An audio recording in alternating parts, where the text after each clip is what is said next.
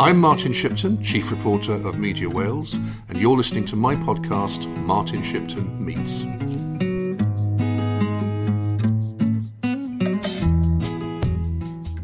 It's Martin Shipton, and today I'm with David Melding, who, since the outset of the Assembly, has been the Assembly member for South Wales Central. He's a Conservative, of course, but a very liberal one with a small L.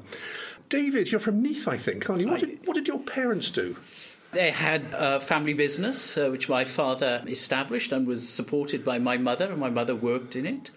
What sort of business? So it was in uh, fireplaces, basically, and fine stone and marble, you know, to make. Uh, you know, this was the 60s when it all started, and people uh, used to have sort of vast bespoke fireplaces or bars and all sorts of things would be made, you know, uh, in slightly larger houses then, I think. So the market changed a bit to uh, wooden surrounds, Adam style, very, very popular. So uh, it, the business has evolved over time as well. So it, it's still there and run by my brother. Was it a political family? I not with a big P, but certainly with a small P. So we often talked uh, politics and the wider family as well. It was a family in which, and still is. I, I visited my mother last weekend, as it happened, and at the lunch table, you know, Sunday lunch, lots of vigorous discussion about uh, the latest issues. And as long as I can remember, that was the case in in my uh, immediate and extended family. And was it always conservative? No, certainly not necessarily along the orthodox lines. You know, being brought up in Neath, you'd think, well, definitely Labour. But it, it was all always a little bit, I think, you know, testing and questioning. I mean, perhaps the small business background had, had something to, uh, you know, to do with it in in a uh, society then was still certainly dominated by steel and a little bit of coal still, you know, up in the Neath Valley then, and uh, uh, the big industries, which were, you know, very, very important and an essential part of our heritage. But, you know, for my family, it was, it was a slightly different uh, economic situation they were in. So, at what stage did you get drawn towards the Conservative Party? I was interested in the politics at school. And then when I was in the sixth form, so this was the late 70s, of course, the Labour Party was uh, in government, but I think it's fair to say it was a uh, government that was uh, facing a, a, range of difficulties. There was an expectation that perhaps we'd have the first woman prime minister and excitement growing. And it was almost countercultural generally as well to, uh, to be saying, well, you know, perhaps we need a woman prime minister and I need to give the Conservatives a a chance. And that also, I think, encouraged me to look beyond uh, the immediate dominant tradition around me, which was obviously still uh, strongly Labour then. But you also wanted to study politics, didn't you? Because you went on well, to study. I, I went to university actually to study economics, and very sensibly, uh, the uh, the way the degree is constructed, you had to take a range of subjects in the first year, and I found economics too mathematical, really, for my uh, my sort of skills. I couldn't switch to economic history because uh, Cardiff didn't do a, a, straight degree in economic history, but you could do a you could do it as, as a second subject, as a minor subject. Um, so that's what happened. I, I, switched to politics, which I had taken as uh, as one of the options in my first year, and I really enjoyed. So I switched to politics, and I did the uh, economic history as a minority subject as well, which I greatly enjoyed.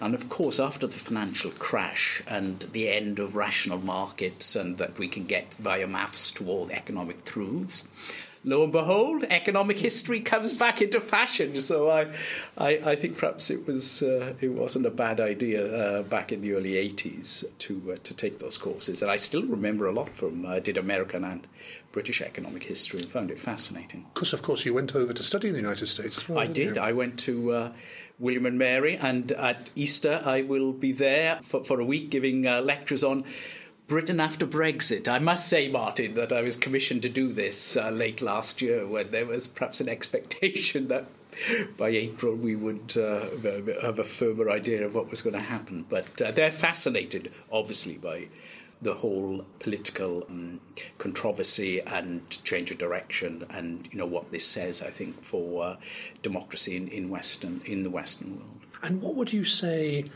Your studies in the United States did in terms of broadening your perspective?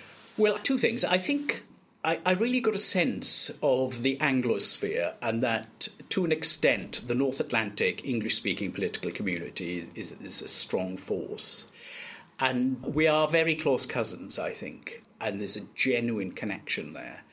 And, and that was really very powerful. And I've been very pro American, not necessarily in favor of any particular American government's policies, but I, I do think it, it is, is very much part of our culture as well and has had this sort of deep influence on us. I suppose in an intellectual way, I fell in love with federalism, and uh, I didn't quite realise in in, in uh, 1984 I went over there. You know what would happen because you, can imagine, Martin, in in the mid 1980s, not many people thought devolution was going to come back very uh, soon, but uh, eventually it did, and I think it gave me um, a lot of of resources to you know, start to change my own thinking and and perhaps the Conservative parties as well as to you know how we should adapt to a new constitution that was essentially uh, decentralised rather than the old British model of the unitary state. And then when you came back to Britain after that, it was back to Wales, was it? Yes. And what were you doing immediately after? You... The first thing I did, I completed my uh, thesis. So uh, and that was about. So it was on the uh, comparison of the conservatism of Edmund Burke and Michael Oakeshott. So Edmund Burke is considered the you know, classic conservative theorist, late 18th century. He was a Whig, uh, particularly his uh, uh, reflections on the revolution in France regarded as the sort of, uh, if I can irreverently put it this way, the Communist Manifesto of conservative thought. It, it's the key text. And then Michael Oakeshott was a 20th century uh, British philosopher greatly influenced by uh, Thomas Hobbes and regarded as the, the, the finest, uh, I think, conservative thinker. Both sides of the Atlantic in many ways, uh, but certainly in Britain, the finest conservative thinker of the 20th century. Though he, he, was very, I mean, he was a philosopher. He was he was not particularly interested in practical uh, politics, but uh, it, it was a very uh, interesting comparison, I think, between the two thinkers, and uh, they both had a deep love of language, and and and, and you know, reading each of them is, is complete joy. You, you, see masters of language and, and political thought. They're, they're, great writers that I recommend uh, people, conservative or not, to read them. But you could probably have been an academic. Well, I'm not so sure, but uh, yeah, you say that as if I should have become an academic, Martin. Uh, no, I'm not in any way seeking to be your uh, political contribution, but you are seen I, I as the sort of intellectual um, totem of the Welsh Conservatives. I think I'm more interested in ideas into practice, and that is a bit different as I look back, that that's probably what motivated me really, and the great interest in political activity which I have. So I, I think that pushed me away from a direction of going uh, into academia. So you had to earn a living. When you came back, what did you do?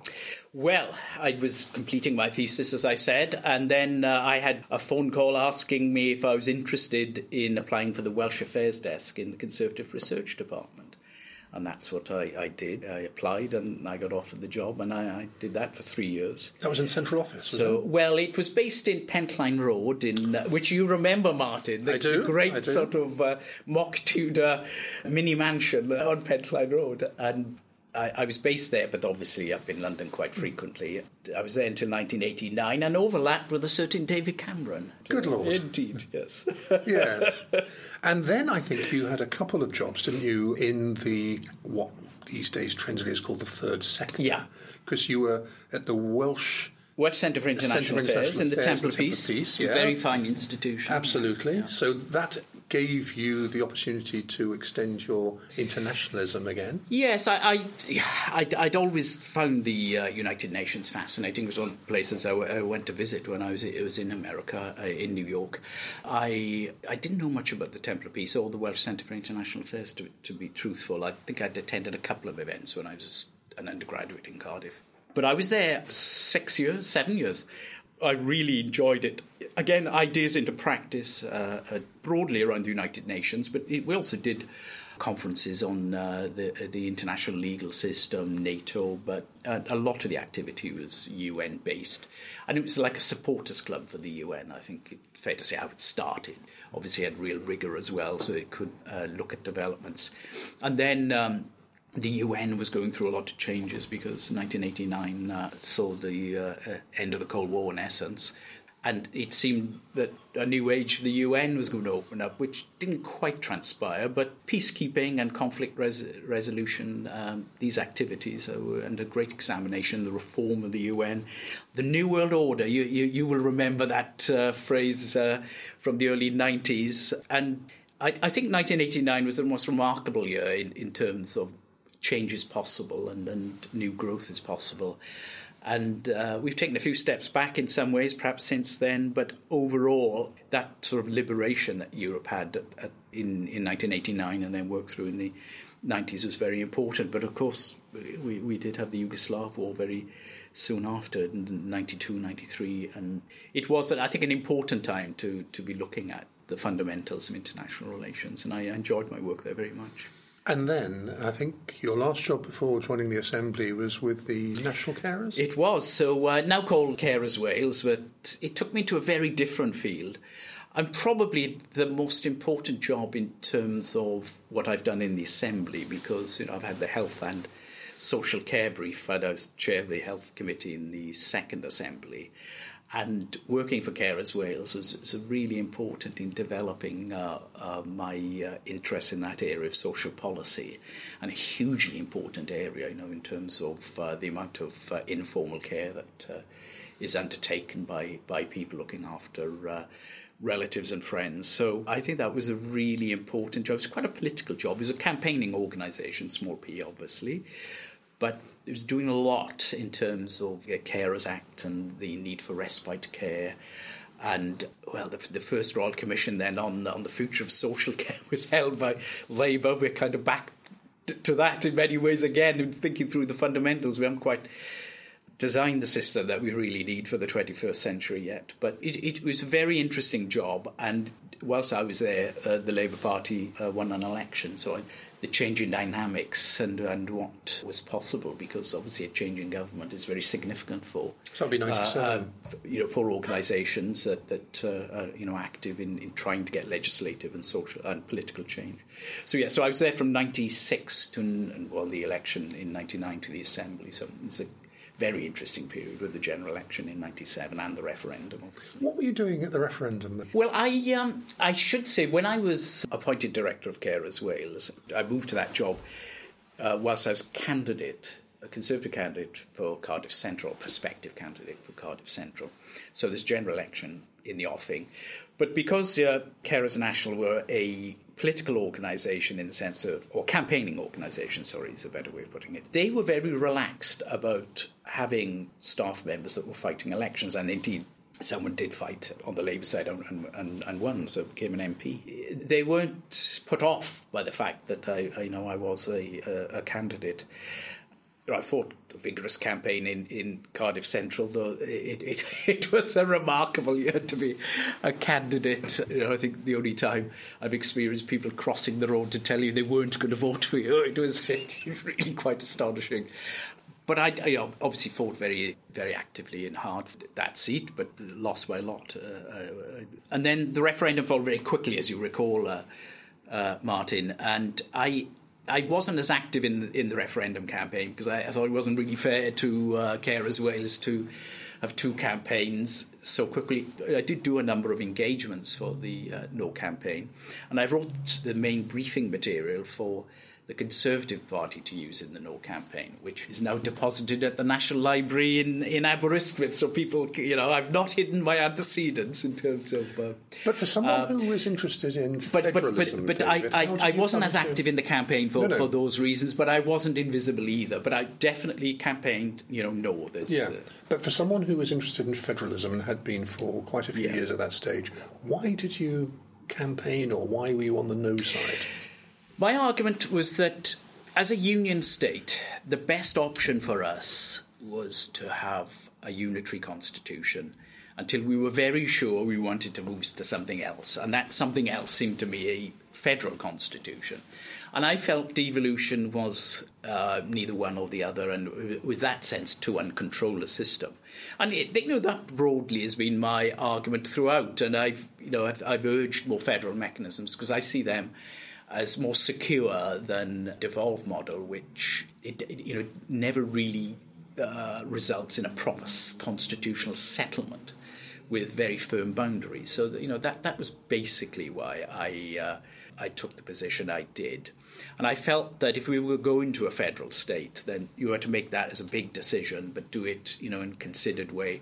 Now Labour obviously uh, they fought, you know, it has to be said, fought a general election, uh, saying that they would bring in devolution subject to referenda. So what they did was completely constitutionally legitimate, but you know, they went at it pretty quickly, didn't they? And uh, Deliberately reflecting so. on the, I, you know, in terms of how to campaign and get something through, I, I, I think what they did it will fascinate people for, for, for many decades. It was very, very well conducted. But I just felt that rather than devolution, we needed a sort of a, a fuller constitutional review and settlement if we were going to move in that direction, because that would be the strongest for uh, or safest for, for, for the union. So that was my basic position then. Once the referendum had taken place and it was clear that an assembly was going to be established, you quickly changed your. Well, I, you know, truth uh, told, the, week before, uh, your readers may not, well, many of them would uh, remember, and even those that were uh, old enough to vote in in '97 will, not necessarily recall that the Scottish referendum was held one week before the Welsh one. I think the only grounds to have done that is that it, it could have had some influence on, on, on the result in Wales, and I think it, it did. The, the argument that Labour obviously advanced was that you needed to have these two referenda as distinct events, so they were separated by a week. So you, you can uh, look at that argument and, and make uh, your, your own sort of judgment or pass your own judgment on it. But I do think it was clever in that people like me were then faced with a situation well, we know there's going to be devolution, it's going to happen in Scotland. And is it better that Wales joins in that scheme? And does it make the Scottish arrangements less exceptional? Because if they're done in two places, and then very soon after they've also done in Northern Ireland, th- then it's perhaps not as dangerous, the union, because just in Scotland is, is just a very extraordinary situation not to have that system applied in other parts of, of the UK. So I, I, thought very hard in the last week of the campaign uh, how I should vote because of what had happened in Scotland. And I, I felt I had to vote no because it, it, would have been you know, hypocritical to have campaigned and argued in advance of, of the, uh, uh, of the referendum day that, that no was the best option. But it, you know, it was a difficult decision to sort of make. And I have to say, I didn't think the result would was going to be anything like as close as it was. So I, I kind of thought, well, this is going to go through. So I can still safely vote no, knowing that we will stand there. That will perhaps urge people to be cautious about how devolution's developed and uh, the need to look at, as I said, the whole sort of British question and balancing the constitution more generally. But I, I was in a bit of a sort of intellectual sort of, uh, sort of unease in, in, in that week, the final week of the campaign. And then, of course, you decided to offer yourself for selection and yeah. election. Yeah. And what were your thoughts at that time about involving yourself in the new institution? Well, I thought immediately that, despite it was, you know, the, the closeness of the uh, result, that, that it was important that we had a good conservative presence, and that we accepted the result and started to work in the new institution. So I, I think any sort of absentee type uh, of boycotting uh, the institution would be very damaging. Not that that was really discussed as a serious proposition. This desire to uh, get into active politics, I suppose, reflecting on the you know the parliamentary prospects weren't great because obviously you had a devastating result, uh, defeat in '97. So I thought, well, rule nothing out and see uh, see what you think about the assembly. And uh, I got more and more interested, and, and, and there was obviously some talk about uh, how it was all going to work and excitement building. So I, yeah, I threw my hat in the ring, and then I. There's always a lottery element to politics, and I got selected for the Vale of, of Glamorgan, and, and that, although I didn't win that result, it did get me the second place on on the list, which was eventually what got me here. here. And you've managed to stay ever since. And hang on ever since, yeah. So, there are a lot of people who have said to me over the years David Melding is a really nice guy, and he adopts the perspective that we who are not conservatives would adopt towards lots of social issues. Why on earth is he a conservative?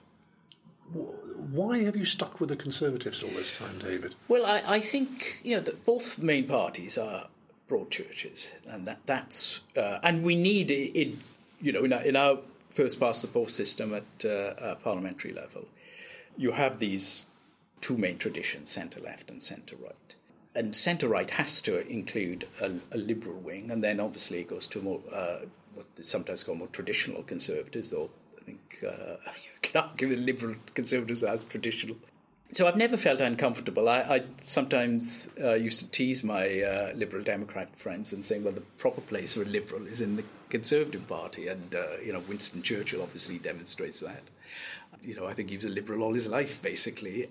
Since the late 19th century, regular infusions from uh, liberal and radical side of politics into the Conservative Party. So, so that's what I would see as my sort of tradition and route in. But I, on economic affairs, I am, you know, firmly of uh, the, the, view that we should uh, keep taxes as uh, low as is reasonably, you know, possible. I think enterprise is very, very important. The arguments of efficiency, the constitutional positions I've taken, you know, are firmly conservative. In, in I would argue, even in putting a position forward for acceptance of uh, of a devolved constitution. You know, it's uh, it's seeing a change and then once that decision has been made, not fighting against it. So I think that's uh, a very conservative attitude as well uh, to test any argument for change, but then when that change is made, to accept it and then to make it more rigorous. So I think uh, that that's been uh, very much um, you know part of my my tradition. I think, in terms of the need for uh, lots of power bases in, in society, is very, very important. So, a dispersed model, and uh, I think then that's an essential part of the conservative uh, philosophy, and as is you know the emphasis on on personal liberty as well. I think these are very, very powerful arguments. They're also liberal ones, it has to be said. But I, have just found that I, I, found the Conservative Party a better home for, for that suite of uh, of beliefs. But, uh, but in recent years, isn't it fair to say that those within the Conservative Party have become more strident in their right wing approach? Doesn't that make it sometimes a little uncomfortable for someone like you who's more of a liberal Tory? Well, I, I don't think that's reflected in how the party behaves in terms of uh, selecting candidates, and uh, you know, has suggested to me that. Uh, it's had an impact, and you know you can see I've been reselected, and I've said some quite challenging things over the years. So I, I think all parties need the uh, this broad appeal, and they need some members that are you know pushing it and testing it. And I think you know I think that's uh, that's what keeps parties uh, fresh and relevant, really. I think uh, in terms of uh, the approach to the European question, I think that's you know pretty much what your question implies. I'm not sure it would be true of the more general social and economic position that, that you know Mrs May's government has taken, incidentally. But I suppose on the European issue, there's been a sense of uh, of more um, assertiveness and what some have said the nationalist tradition within the Conservative Party. And I'm I am a little suspicious of, of that, though I think nationalism is an important force and, uh, and we're all nationalists to, to, some extent. I think if uh, we, we, reflect on our uh, on our opinions and how they're formed, and it's important to you know get, get the, the the sense of confidence and, and resource that you have from your your local community, then the, the national community as well. These things are really important. But uh, I I think in terms of our relation with Europe, it is you know, perhaps not been unionist enough, and and that, that, that has been disappointing. But you know, the people have made a decision that they, they, they don't want the European Union, or at least uh, not enough of them did. Because uh, you were on the side of wanting to remain. Oh, very firmly, yeah, yeah. I do see. I think it's going to be more difficult in the for us in the future. By no means impossible, but it would be more difficult to argue that uh, the union that is the United Kingdom should continue the union that is the, the European Union is not compatible with that vision. I think that's you know difficult to to uh, advance. Really, I think if you're open to larger entities, which you know was first what constructed the uh, United Kingdom, then you should also be open to you know, new ways of working on a continental level, which is, you know, what the European Union is about. And I think we're going to see in terms of trading policy, we, we still have to be very much aware of what's happening in Europe. We're going to have to cooperate a lot in terms of environmental issues, you know, simply because that's the space that now needs to be tackled. You can't, you can't really have an independent environmental policy in Britain that's completely at odds with what's happening in Europe. We'll want to influence their decisions, and they'll want us to be making decisions that don't, uh, you know, cause them uh, great uh, you know, challenges and, uh, and, and difficulties in terms of, you know, if we were polluting a lot and or they were, you know, you know that's why you have international organisations. It's to really give you a greater sense of uh, of control and power over over of issues like international trade and environment and security through NATO. You know, they, they mm. I, and I've always been comfortable about that. And I think our, our political uh, culture is going to be tested now by how we reconcile these two um, d- desires. It's very important to feel as connected as we can to our own political culture and state. And there's no doubt, incidentally, that the challenge for those in Europe has always been how do you give the citizen a stronger role and how do you make the European Union more democratic because it is distant from people. And I, I think that's the main reason that the uh, referendum went the way it did. But a lot of people in your party have got a what seems to me visceral hatred of the European Union. And even people that one would regard as quite moderate in their outlook within the Conservative Party are being hounded out of it. I think of Nick Boles, for example, who is somebody who voted twice in favour of the withdrawal agreement mm. uh, reached by the Prime Minister with the European Union, and that, and yet because he was against a, a no deal, essentially he's been hounded out of his mm. local party. And that's very worrying, isn't it? Well, he said that he's had a sort of polite disagreement with his party and thought it was best to have a clean break. And he remains. I, I understand that he's now going to become a member of the, the, the National Party. I should say that uh, you know, the, the, this is process, but you you can be a member of the Conservative Party via your local association, or you can be a member of you know the party nationally. So he's going to shift to party nationally. He'll re- retain the Conservative whip and be you know in the parliamentary party. There's no question about that on this issue of visceral hatred, I, I hope that that is a very, very small minority.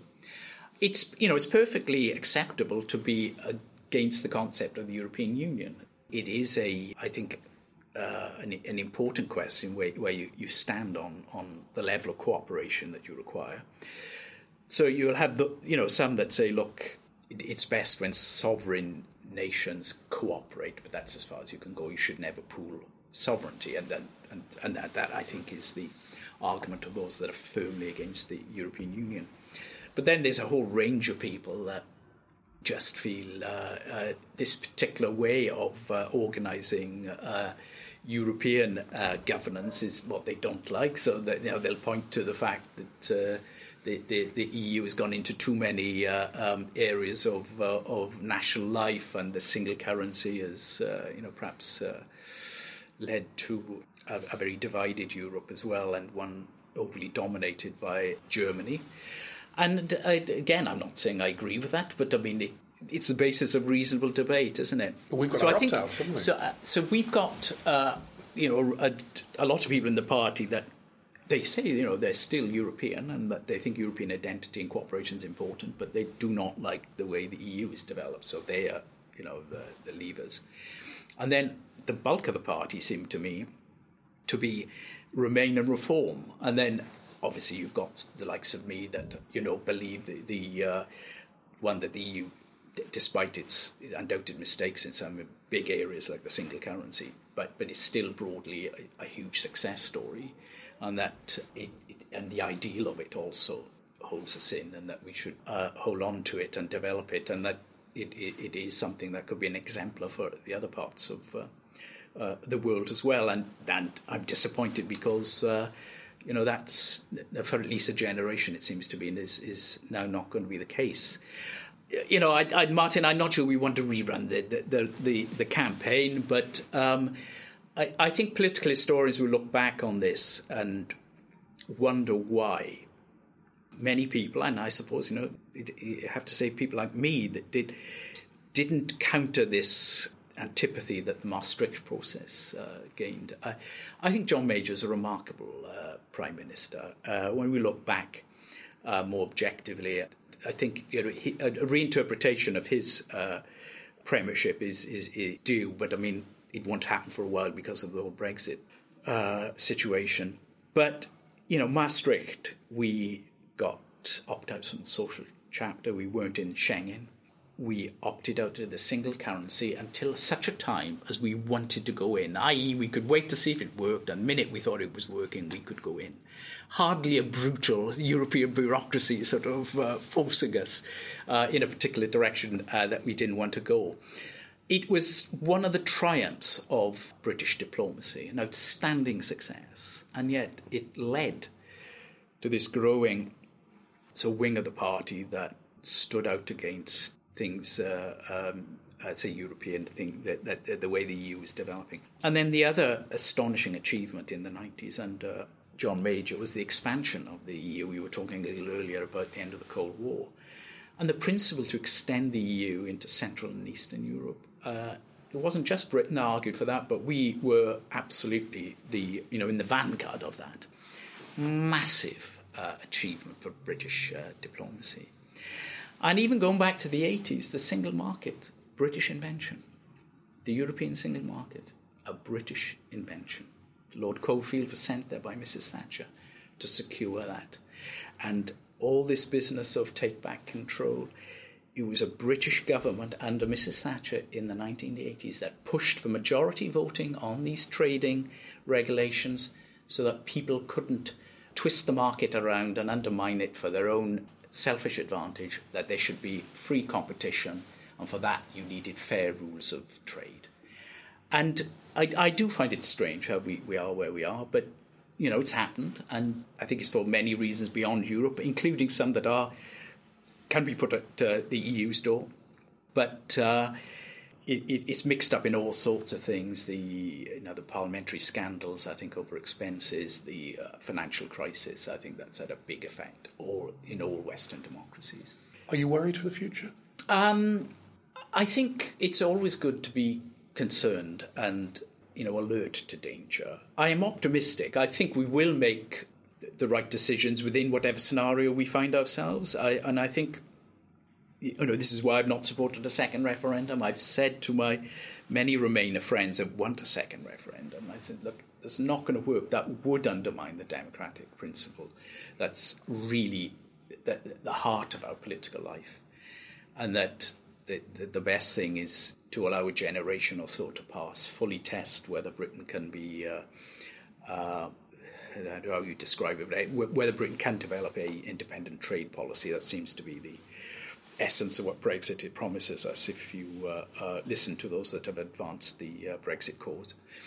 And we will just see whether it worked, and we need to go through that. And if it doesn't work, then you know, the European option will be open to a future generation, though probably not with the opt outs, though whether there'll still be a single currency, I think you know, that is. Uh, I doubt the single currency would have extended all over the EU even in 20 years, but you know, that's a prediction that's perhaps uh, perilous to make. Should be said, the EU faces a lot, lot of challenges, but I think the EU will reform. I think it's big enough, the ideal is strong enough, people want it. And I think what people forget is for many, many countries in Europe, look at the Republic of Ireland, the European Union has given them the full confidence to enjoy their national political life has meant pooling sovereignty, but they've realized that the, the security of their national political life is actually greatly assisted by European Union, both in the way it manages the you know the great challenges of our day, like a, a, uh, climate change, but also how it's secured peace. And I think part of you know the psychological reason why we are where we are in Britain is like Britain and the Soviet Union were the only two countries to get through the Second World War with their own theory of mind, of political identity and sovereignty and statehood intact. Whilst the Soviet Union was invaded, it did push back the Nazis. Britain was never invaded. We stood firm. We were platform then for the free world to liberate Europe. The British state succeeded. if you're Danish, if you're Dutch, if you're Greek, all these countries, you know, were invaded by the Soviet Union. Uh, uh, sorry, were invaded by, uh, by, by by Germany. If you're German, you have to think about what your state did and what it wanted to do, the sort of Europe it wanted. If you're Italian, you know, you're an ally of Germany. And even if you were like on the edge and neutral, like Sweden and Spain, well, you know, you were neutral, but on sufferance, you more or less had to accept German foreign policy in terms of, you know, the, any goods they wanted or, you know, supplying ball bearings or steel or whatever it was that uh, Sweden was uh, required to do. And you realize your statehood, your sovereignty was massively compromised. I mean, even if the French, you know, who have this incredible sense of their own identity, they, they were invaded twice by Germany, nearly conquered in the First World War, occupied and conquered in the Second. There's a massive effect on how they view things. Well, we didn't have that experience, and I call this for those countries. I, I, I think the Second World War was the axial experience in terms of they had to cooperate and they had to go beyond nation, not to abolish nation, but to create a supranational organization. And we always found that difficult because our nation, our state, did defend us. And, you know, and it was at its most triumphant, you may say, you know, the greatest moment perhaps. Uh, when we look at Parliament at the moment going through these, you know, hugely, hugely significant issues. I'm reminded reminded of those days in May 1940 when you know it sacked one prime minister and hired a new one, and decided no, we will not go for a peace treaty with Germany. We will stand firm and oppose them. Massive moment, and I think. I think having not gone through the experience of all the other states of, or most of the other states of Europe, we've found that difficult, you know, to let go a bit of uh, and to recognise that sovereignty to to retain a large amount of your own sovereignty, you have to pool pool some of it and let it go a bit. You know, it's a paradox, isn't it? You know, it's it, these are very very complicated things, and they go to the heart of identity. And uh, I I just think for too many people from the start, the European Union or the European Community, as it was before, just went against the grain of of of a lot of people, and uh, I think now that this decision has been made on Brexit, people will really see whether you know that vision of of being apart from Europe and no doubt trying to construct good relations with them, you know, can lead to uh, a, a, sustainable and rewarding sort of um, future for us. The one danger I, I do see, and I, I, don't think this is common into or widespread, but there are some in politics today that want to see the EU to fa- fail and some of the rhetoric, I'm afraid, has been like, you know, the EU is of you know, yesterday's institution. Uh, you've had Mike Pompeo, the uh, Secretary of State, the American Secretary of State, saying that organizations that fetter national sovereignty need to be uh, abolished, or uh, uh, words, to that, effect, or words to that effect.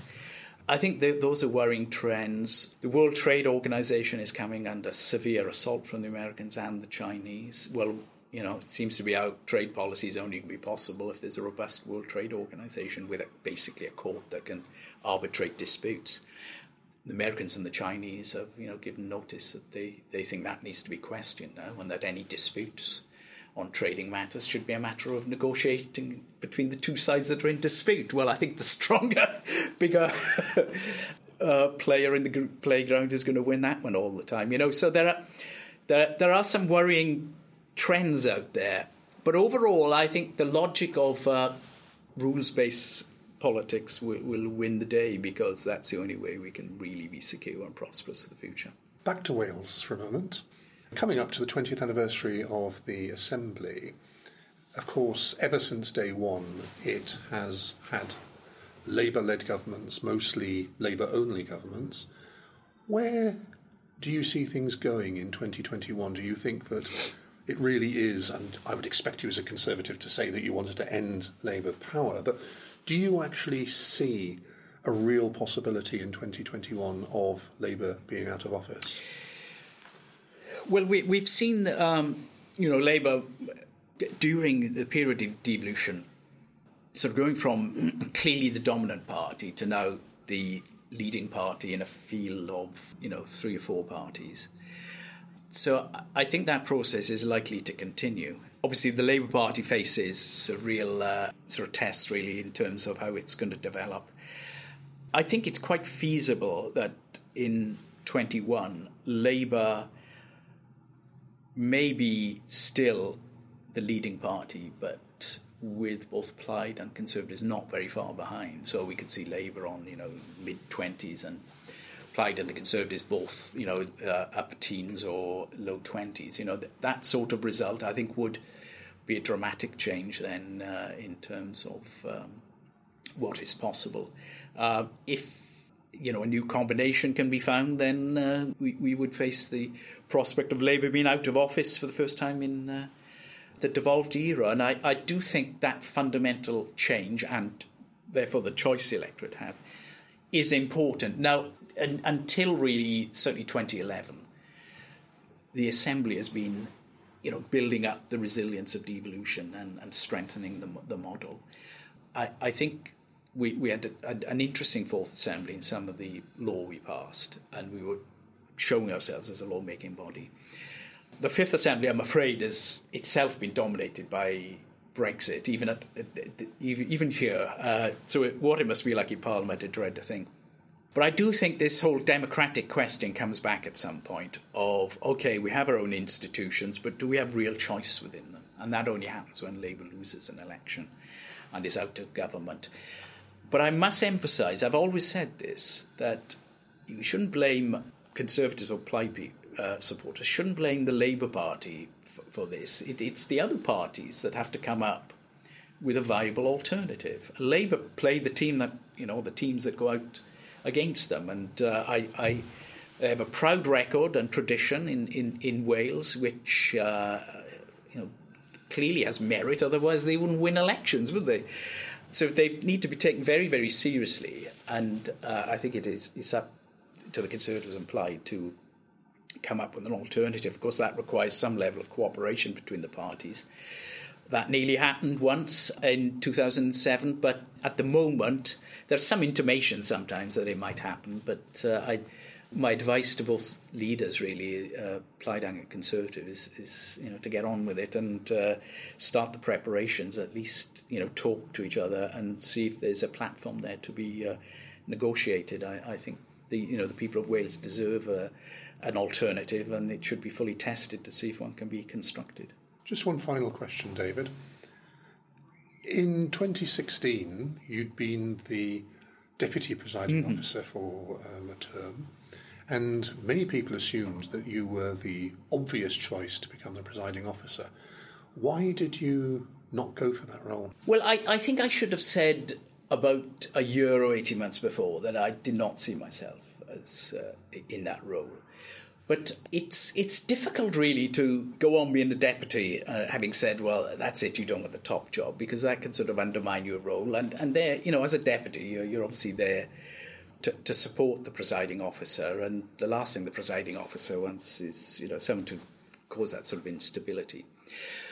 But I. I think, in truth, I did not expect to get re-elected in 2016, and I think my mistake was really not to think through the, uh, you know, the chance of that, you know, I would be in a position where it was offered, or seemed likely to be offered.